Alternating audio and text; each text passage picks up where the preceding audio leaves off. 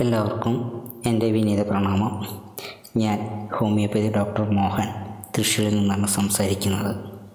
നമ്മുടെ വിഷയം ഇപ്പോൾ രണ്ട് എപ്പിസോഡായിട്ട് ബുദ്ധിവൈഭവങ്ങളെക്കുറിച്ചാണല്ലോ പറഞ്ഞുകൊണ്ടിരിക്കുന്നത്. അപ്പോൾ ഇന്ന് എന്തൊക്കെയാണ് ബുദ്ധി വൈഭവങ്ങൾ അഥവാ ഏതൊക്കെയാണ് ബുദ്ധി വൈഭവങ്ങൾ അതായത് ഇന്റലിജൻസ് എന്തൊക്കെയാണ് എന്ന് നമുക്ക് പരിശോധിക്കാം. മറ്റുള്ളവരിൽ നിന്നും നാം ഓരോരുത്തരെ വേർതിരിച്ചു കാണിക്കുന്ന ചില സവിശേഷ സവിശേഷതകൾ എന്തൊക്കെയാണെന്ന് നമുക്ക് നോക്കാം. ഒന്ന് ലോജിക്കൽ മാത്തമാറ്റിക്കൽ ഇന്റലിജൻസ് രണ്ട് ലിംഗസ്റ്റിക്കൽ അഥവാ വെർബൽ ഇന്റലിജൻസ് മൂന്ന് ഇൻട്രാ പേഴ്സണൽ ഇന്റലിജൻസ് നാല് ഇന്റർ പേഴ്സണൽ ഇന്റലിജൻസ് അഞ്ച് കൈനസെറ്റിക് അഥവാ ബോഡി ഇന്റലിജൻസ് ആറ് വിഷ്വൽ അല്ലെങ്കിൽ സ്പേഷ്യൽ ഇന്റലിജൻസ് ഏഴ് നാച്ചുറലിസ്റ്റിക് ഇന്റലിജൻസ് എട്ട് മ്യൂസിക്കൽ അഥവാ റിഗമിക് ഇന്റലിജൻസ് ഒമ്പത് എക്സ്റ്റൻഷ്യലിസ്റ്റ് ഇന്റലിജൻസ് ഇങ്ങനെയാണ് ഒമ്പത് ഇന്റലിജൻസ് നമ്മൾ കണക്കാക്കപ്പെട്ടിട്ടുള്ളത്. പല കുട്ടികളിലും പലതരം ബുദ്ധിവൈഭവം ഏറിയും കുറഞ്ഞും ഇരിക്കും. ഇത്തരം കുട്ടികളെ തിരിച്ചറിഞ്ഞ് അവരവർക്ക് അനുയോജ്യമായ കോഴ്സുകളിലേക്ക് തിരിച്ചുവിടുകയാണെങ്കിൽ കുട്ടികൾക്ക് വലിയ നേട്ടമുണ്ടാക്കാനാകും. ഇതിങ്ങനെ ഇത് എങ്ങനെ തിരിച്ചറിഞ്ഞ് പ്രവർത്തിക്കുവാനാവും അതിനാണ് മൾട്ടിപ്പിൾ ഇന്റലിജൻസ് അസസ്മെന്റ് പ്രയോജനപ്പെടുത്തുന്നത്.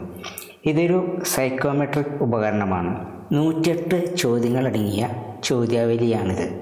കുട്ടിയെ ഈ ചോദ്യാവലിക്ക് വിധേയമാക്കിയാൽ അവന്റെ അഥവാ അവളുടെ കഴിവുകളെ തിരിച്ചറിഞ്ഞ് വിജയപാതയിലേക്ക് നയിക്കുവാനാകും കുട്ടികളുടെ കഴിവുകൾ ഏതെല്ലാം ഭാഗങ്ങളിൽ വിഷയങ്ങളിൽ മുന്നിട്ട് നിൽക്കുന്നു എന്ന് നിർണയിക്കുവാനാകും ഈ ടെസ്റ്റ് ഒരു സോഫ്റ്റ്വെയറിന്റെ സഹായത്തോടു കൂടിയും വിലയിരുത്തപ്പെടുന്നുണ്ട്.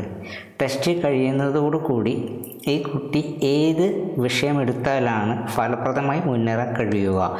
ഏത് തൊഴിലാണ് തൊഴിലാണ് അവന് ശോഭിക്കുവാൻ കഴിയുക? തുടങ്ങിയ നിരവധി കാര്യങ്ങൾ നിർണയിക്കപ്പെടുന്നു. ഇതോടുകൂടി കുട്ടിയുടെ ആന്തരിക പ്രഭാവം കണ്ടെത്തി കുട്ടിയുടെ ഭാവി നിർണയിക്കുവാനാകും ഇതുകൊണ്ട് ഒട്ടേറെ പ്രയോജനങ്ങളുണ്ട്. പ്രഥമ ഗുണം എന്തെന്ന് വെച്ചാൽ അനുയോജ്യമായ കോഴ്സ് തിരഞ്ഞെടുക്കുന്നതിനും അനുയോജ്യമായ കരിയർ അഥവാ തൊഴിൽ തിരഞ്ഞെടുക്കുന്നതിനും സൗകര്യപ്രദമാണ്. അതുപോലെ തന്നെ ഏത് തരം വിദ്യാഭ്യാസമാണ് അവന് സാധ്യമാവുക എന്നുള്ളതും നമുക്ക് തിരിച്ചറിയുവാനായിട്ട് സാധിക്കും. പത്ത് തലയുള്ള രാവണനെ പറ്റി നാം കേട്ടിട്ടുണ്ടല്ലോ. എന്തിനാണ് ഈ പത്ത് തല? പത്ത് തലയും പത്ത് മഹാബുദ്ധിയാണ്. ഇന്ന് ശാസ്ത്രം ഏറെ മുന്നോട്ട് പോയിരിക്കുന്നു. മനുഷ്യർക്ക് ഒമ്പത് തരം ബുദ്ധിയുണ്ടെന്ന് വരെ കണ്ടെത്തിയിട്ടുണ്ട്.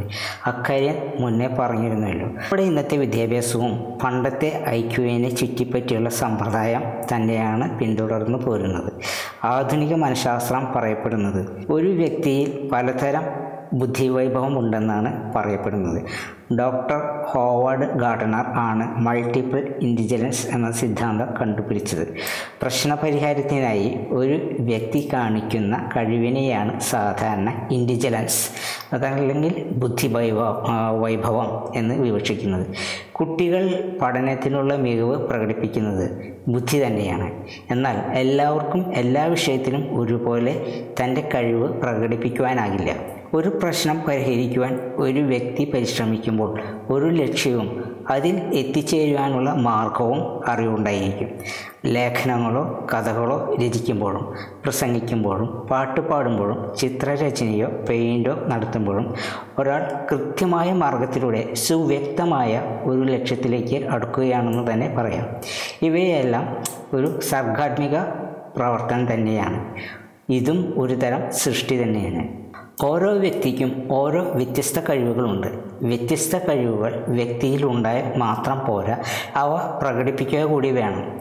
ചിലർ ബാത്റൂമിൽ കയറി കഥകടച്ച് ഭംഗിയായി മൂളുന്നത് കേൾക്കാം. പക്ഷേ പൊതുവേദിയിൽ ഇവർക്ക് പാടാൻ വള ഭയങ്കര ഭയമാണ്. ഇത്തരം ഭയങ്ങൾ മാറ്റിയാൽ ഇത്തരക്കാർ സംഗീതത്തിന്റെ ഉയർന്ന നിലയിലേക്ക് പ്രാപിക്കും. ഇത് ഉചിതമായ പ്രായോഗിക പരിശീലനത്തിലൂടെ നേടിയെടുക്കാനാകും. ഇന്ന് മുതിർന്നവർ പലരും തങ്ങളുടെ മക്കളെ അഭിരുചിക്കനുസരിച്ച് പ്രോത്സാഹനം കൊടുക്കാറില്ല എന്നതാണ് പരമാർത്ഥം. കുട്ടികളിലെ യഥാർത്ഥ ചിത്രം അപഗ്രഥിക്കുവാൻ മാതാപിതാക്കൾക്കോ അധ്യാപകർക്കോ കഴിയാറില്ല. അതിനുള്ള അതിന് അവർക്കുള്ള അറിവും പക്വതയുമില്ല.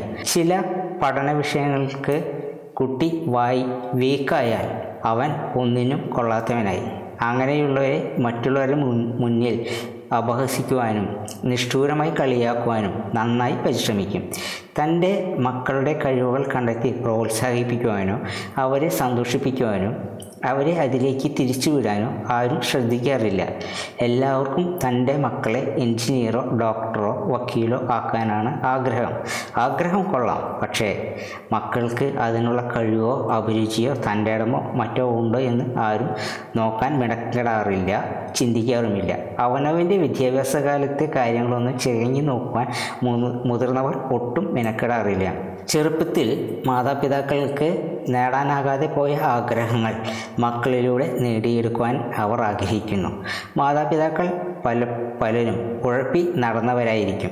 ഈ ആഗ്രഹം പ്രകടിപ്പിക്കുന്നത് എന്ന് ഓർക്കുമ്പോൾ അതിശയോക്തി തോന്നുന്നു. പല മാതാപിതാക്കൾക്കും മറ്റുള്ളവരുടെ മക്കളെ നോക്കി തുലനം ചെയ്താണ് തന്റെ മക്കളിൽ അവരുടെ ആഗ്രഹം അടിച്ചേൽപ്പിക്കുന്നത് എന്ന് ഓർക്കുമ്പോൾ ഒരു വിരോധാഭാസം തോന്നുന്നില്ലേ? ഈയിടെ എന്റെ അടുത്ത് വന്ന രക്ഷിതാക്കൾ തന്റെ രണ്ടിൽ പഠിക്കുന്ന മകനെ കുതിരെ തല്ലിയ ശേഷമാണ് കൊണ്ടുവന്നിരിക്കുന്നത്.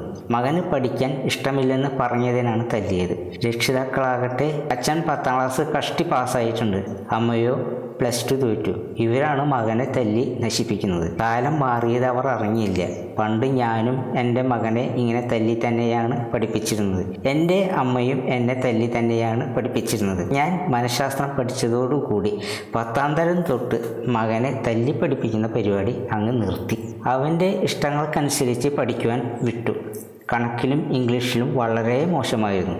ഇന്ന് അവൻ എം സി എയും എം ബി എയും എടുത്ത് ഒരു വലിയ കമ്പനിയിൽ വെബ് അനാലിസ്റ്റായിട്ട് നല്ല നിലയിൽ ജോലി ചെയ്തു വരുന്നു. തല്ലിയെങ്കിൽ അവൻ എന്റെ ശത്രുവായി തീർന്ന് സാമൂഹ്യ വിരുദ്ധ പ്രവർത്തനങ്ങളിൽ ഏർപ്പെട്ടേനെ. ഒരു പാഴായ ജന്മമായി പോയേനെ. ഇക്കാര്യം എല്ലാവരും ഒന്ന് ശ്രദ്ധിക്കണേ. എന്നെ തല്ലണ്ട മാവ ഞാൻ നേരാവില്ല എന്ന പഴഞ്ചൊല്ലി എന്റെ സ്മരണയായി വരുന്നു. മറ്റു കുട്ടികളെ താരതമ്യം ചെയ്താണ് മുതിർന്നവർ തന്റെ മക്കളെ തന്നെ വിലയിരുത്തുന്നത്.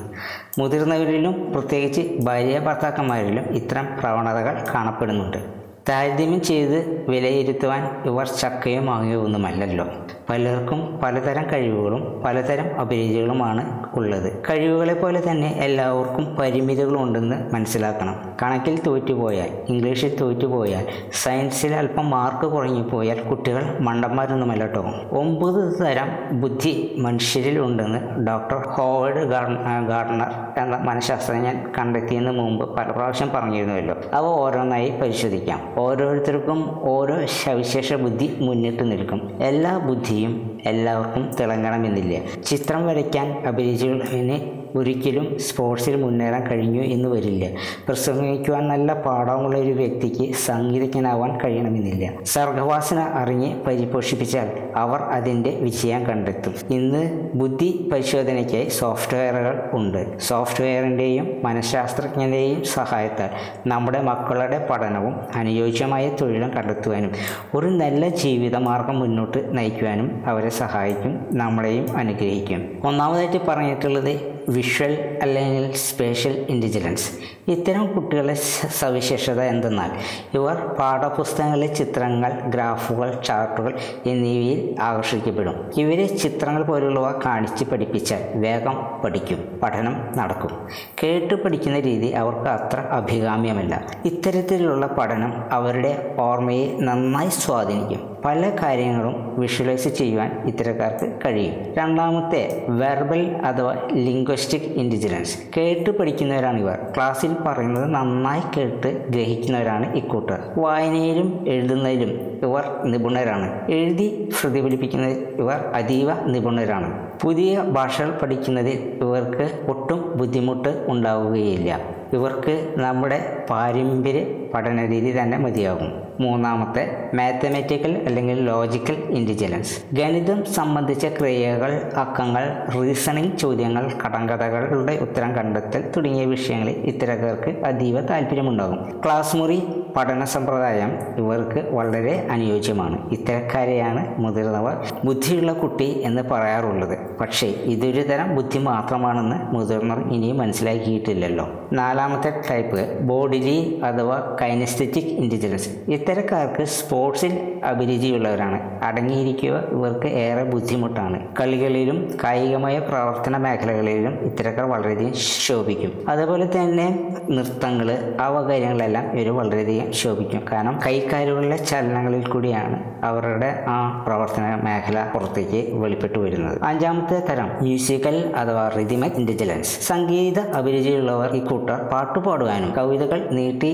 ഈണത്തിൽ പാടുവാനും കഴിവുള്ളവരായിരിക്കും. ക്ലാസ് മുറികളിലെ പഠനം ഇക്കൂട്ടർക്ക് അസഹനീയമാണ്. സംഗീതം മാത്രമല്ല താളാത്മകമായ വിഷയങ്ങൾ എന്തും ഇവർക്ക് എളുപ്പത്തിൽ വഴങ്ങപ്പെടും സ്വായത്തമാക്കുവാനും ഇവർക്ക് സാധിക്കും. ആറാമത്തെ തരം ഇൻട്രാ പേഴ്സണൽ ഇന്റലിജൻസ് സ്വയം മനസ്സിലാക്കാനും ആത്മനിഷ്ഠമായ കാര്യങ്ങൾ നോക്കി വിലയിരുത്തുവാനും പ്രാപ്തരായ ഇക്കൂട്ടർ സമൂഹത്തിൽ അധികം ആരുമായി ഇടപെടുകയില്ല. അതുകൊണ്ട് ഇവർക്ക് കൂട്ടുകാർ വളരെ കുറവായിരിക്കും. പുതുമയുള്ള ആശയങ്ങളുടെ ഉടമകളായിരിക്കും ഇവർ. ഇവർ അധോമുഖന്മാരായി തീർന്നിരിക്കും ഏഴാമത്തെ തരം ഇന്റർ പേഴ്സണൽ ഇന്റലിജൻസ് സുഹൃത്തുക്കളെയും ബന്ധുക്കളുമായുള്ള നല്ല ബന്ധം ഇവരുടെ കൈമുതലാണ് ഇവർ ബഹിർമുഖക്കാരായിരിക്കും. നല്ല നേതൃത്വ പാഠവും ഉള്ളവരായിരിക്കും. രണ്ടാമത്തെ തരം നാച്ചുറലിസ്റ്റ് ഇന്റലിജൻസ് പ്രകൃതി സ്നേഹികളാണിവർ പക്ഷിമൃഗാദികളെയും പൂക്കളെയും ഇവർ ഇഷ്ടപ്പെടുന്നു. അവയോട് സഹാനുഭൂതിയും പ്രകടിപ്പിക്കുന്നു. തികച്ചും നല്ല പരിസ്ഥിതവാദികളാണിവർ ഒമ്പത് എക്സ്റ്റൻഷ്യലിസ്റ്റ് ഇന്റലിജൻസ് ഒരു തരം തത്വചിന്തകരാണ് ഇവർ. മനുഷ്യജന്മത്തിന്റെ അർത്ഥത്തെക്കുറിച്ച് ചിന്തിച്ചു കൂട്ടുന്നവരാണിവർ വേദനിക്കുന്ന മനുഷ്യരുമായി ആ സഹഭാവം പുലർത്തുന്നവരാണ് ഇക്കൂട്ടർ ഇനി ഓരോ ബുദ്ധിക്കനുസരിച്ചുള്ള വിദ്യാഭ്യാസവും അവരുടെ തൊഴിലുകളും അടുത്ത എപ്പിസോഡിൽ നമുക്ക് ചർച്ച ചെയ്യാം. നന്ദി നമസ്കാരം.